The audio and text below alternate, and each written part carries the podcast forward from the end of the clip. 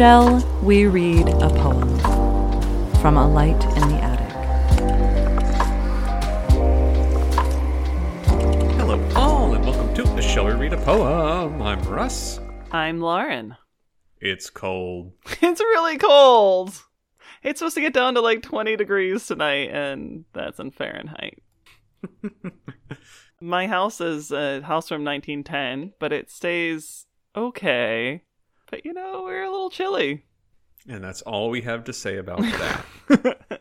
well, None of the poems will have anything to do with being cold. well, Just stomping all over the, the, the unofficial rule of. Look look at us now. We're talking about talking about the weather. well, this is a record snowfall. We got 10 uh, to 11 inches in one day. and for other places I've lived, well, that's not such a big deal. But for Portland, that where it never snows, that's a very big deal. Damn, I haven't gotten on like Reddit and watched the videos of cars sliding down hills yet. I'm sure there are some good ones. It's very icy now. I'll be in Vegas next week, so Ooh, good for screw you. all the cold. I think I heard Vegas got some snow. It's cold there too. It's not as cold as here, but it's it's cold there too. Right. I'm going to just bring the same exact wardrobe. Oh, check out my earrings. Uh, bird skulls? Yeah, they're little corvid skulls. Neat. Got them at the Fan Expo because I'm a big nerd. Oh, what is uh, what is this fandom? Uh, to me, I I- don't know it to be to belong to any fandom. It was just one of those witchy stores that sold like crystals and crap like that. And All right, that seems right. Some How was Fan Expo? packed. Huh? there were so many people, so much more than last year. I uh, part of my costume involved a sword, and they have really staunch rules as to what things you can bring in, and uh, it's the same lady that's checking them every year. Like, I, or I say every year. I asked her about it. She said she does it every year. I've seen her twice, but last year there were not a lot of attendees, secondary to COVID restrictions. So I had a costume with a sword and it was just a cold steel like polyurethane training sword that you could easily beat someone to death with and she's like eh just don't beat anybody to death with it and so this was like ah, that is not going to fly this year so i got me a nice foamy sword however i was looking at the things that they were picking up from people like not allowing them to take into the convention one dude showed up with a legit ass crossbow yeah, it's it's part of my costume. It's like that is a whole ass crossbow. Wow. Did he have bolts with it or just the bow? I didn't see any bolts, but I can't speak for it. Wow. I didn't ask him about that whole ass crossbow that was laying on the ground. Who did you cosplay at Fan Expo again? I did. I did Zeth again, but the costume is better this year. I've changed out accessories. Who recognized you? L- A lot of people. I got like Really? yeah. Because last year everyone was like, No, last year it was goose egg. I got Yeah. no recognitions last year, but I wasn't in the door two seconds before someone was like "assassin in white," like yelling across the foyer. I was Oh, like, wow. "Oh, this is gonna be fun." No, I got lots of recognitions this year. neat. All right. Uh, one guy was so taken aback he used my full name. He was like Zeth Son Son Volano. Like yes. That is an absurd name. All right. Well, Well- what are we reading? I'm doing Come Skating. They said, Come skating. They said it's so nice. They said, Come skating. I done it twice. They said, Come skating. It sounded nice. I wore roller. They meant ice. I dislike that he says something is nice or sounds nice twice. Anyway, uh, the image is a child from the mouth up in a winter hat, uh, looking through a crack in what we can only assume is ice. So this child is submerged in water up from the mouth up. You any good at skating? So I grew up with a man made lake outside my house. And I would go skating after school. I would Hmm. put on uh, my skates and go out and just skate around. And I loved it. I was terrible at it. So I Well, I really am not good at any kind of sports or physical activity because I'm clumsy, and especially ones where it's difficult to stop.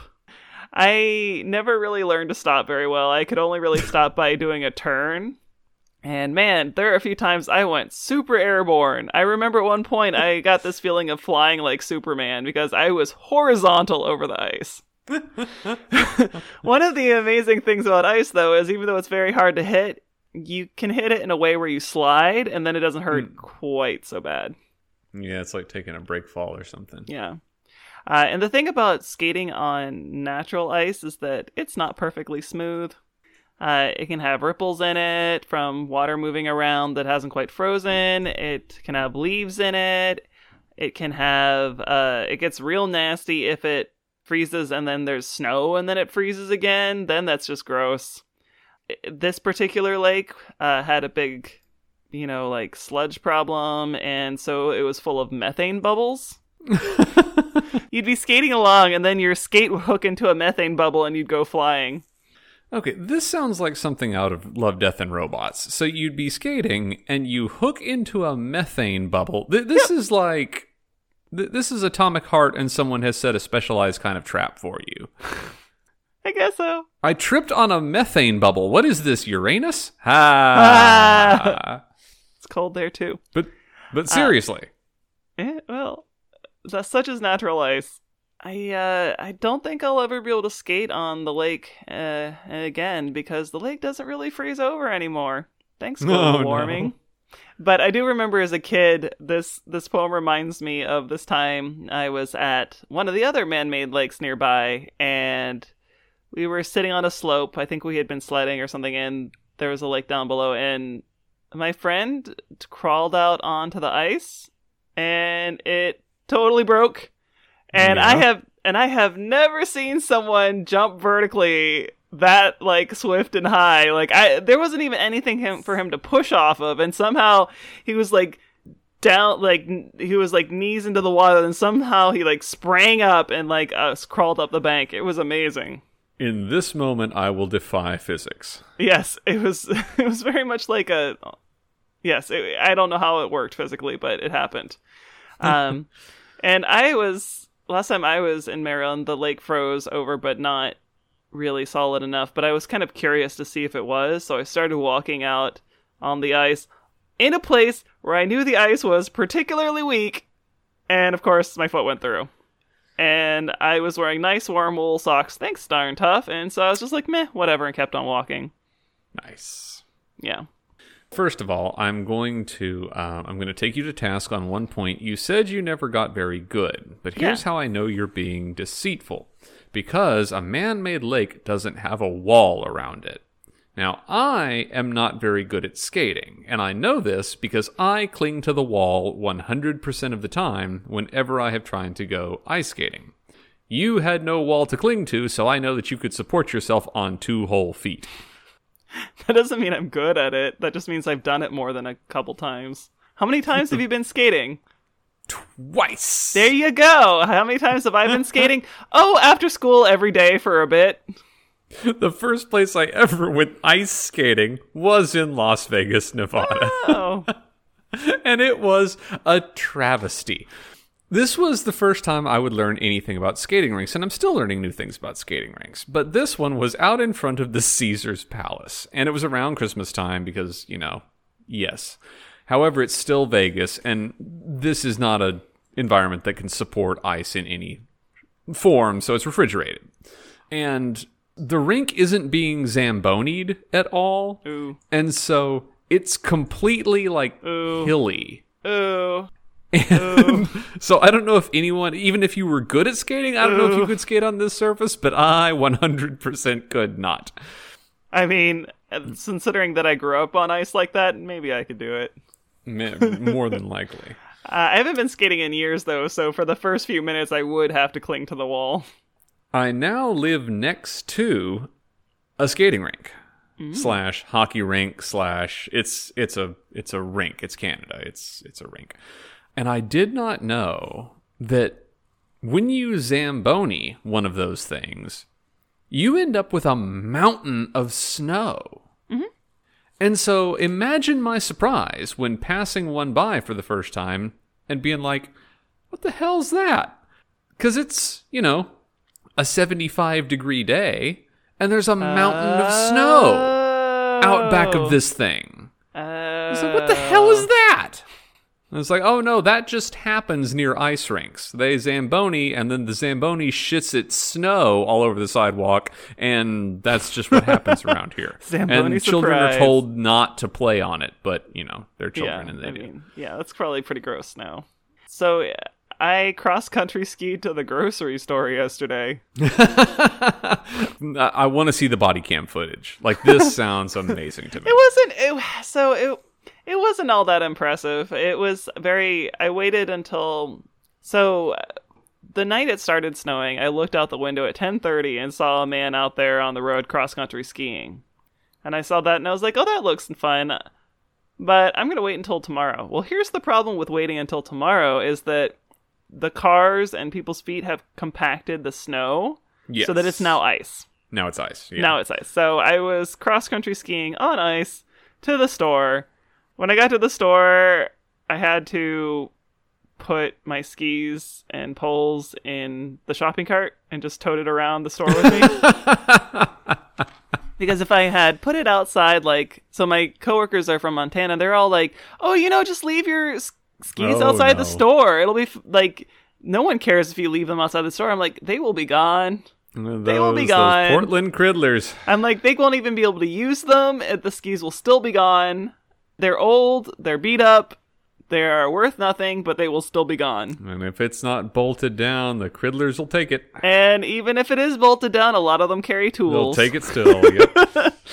Yeah, so I cross country skied to the store, and on the way back, I had a backpack full of groceries and uh, not that much, mostly fruit because I, you know, I need a balance. But I did have one carton of eggs, and on the way back, I was almost to my house and I slipped and fell on my ass. Oh. But I didn't break the eggs. Oh Yeah! yay! Those I'm telling you, that simple ass cardboard. Did, did they come in the cardboard, Yeah, just regular package? That simple ass cardboard design is a miracle of engineering. yeah. Well, it definitely puts the pressure on the eggs in the way that they're actually quite strong, like the, Yeah. from tip to tip. I'm not being facetious. It is a Yeah. miracle of engineering. Like the How It's Made episode about egg cartons. It's like, yeah, this is this is Yeah. amazing. Yeah. We we can stack these a hundred deep and they don't break. Yeah. like, that is. Yeah, but I did I did hurt my wrist a little bit, Oh, so I, I don't I don't want to crochet because my wrists hurt. Oh no, the worst of all punishments. Yeah. well, what are you reading? Oh, I have a work acquaintance who does a lot of skiing, and I do not understand the appeal, particularly in Vancouver slash BC, because there's like half a dozen nearby ski resorts, and it looks like on the weekends they are populated by half the city. This looks so unenjoyable. And it's like, here's your season pass for 500 fucking dollars. And yeah, enjoy standing in line, you simpleton. Yeah, I it's like those people that go to Disney all the time. I don't really downhill ski because it's expensive. Uh, I just cross country ski. I own my cross country skis. I got them used. They're kind of crap, but whatever. I need to make up a sport that just involves like what do you do on the weekends, Russ? I throw dynamite into rivers. I mean, I think that's called hobby mining. Oh shit, there's a name for it? I, well, I mean, it's mining and it's a hobby. I'm not mining for anything. I'm just throwing dynamite into rivers. Well, I mean, that's what miners what would come do. up? Stunned fish? I guess I was I'm mining for creek. fish.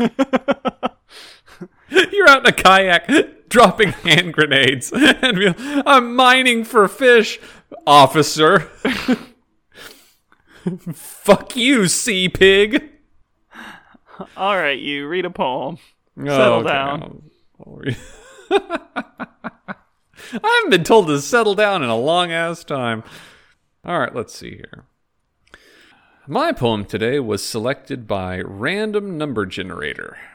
And so I had to kind of make up something to say about this poem, which is fun. I, I, I, kind of like it when he goes in that direction. So my poem is Blame. I wrote such a beautiful book for you about rainbows and sunshine and dreams that come true. But the goat went and ate it. You knew that he would. So I wrote you another one fast as I could. Of course, it could never be nearly as great as that beautiful book that the silly goat ate. So if you don't like this new book I just wrote, blame the goat. An illustration is as expected. There is a goat smiling cheekily at the viewer, having just taken a big bite out of a book. As someone who both procrastinates and doesn't complete projects, I can appreciate this poem. well, we have the scapegoat here, don't we? Mm-hmm. And the scapegoat motif. I'll probably dox myself on this one, but who gives a shit? You know, it's like all, all two dozen of our listeners might be able to find me out. Uh, my real name is Aaron, which not a lot of people know. All our listeners do. And I was named after Moses's brother, the biblical Moses, and the one who was, ironically, really good at public speaking, unlike Moses. And the scapegoat thing has its first Christian reference in Leviticus chapter 16. And it's Aaron doing the thing here. And so the idea behind a scapegoat was you would take two goats, and one of them you would sacrifice, and that would create some sort of witchcraft that would make God bless the crops or, you know, whatever. And the second goat you would pray over and lay hands on and commit all the sins and iniquities of your tribe onto this goat, and then you would send it out into the wilderness to die, thus relieving the tribe of all of its evils.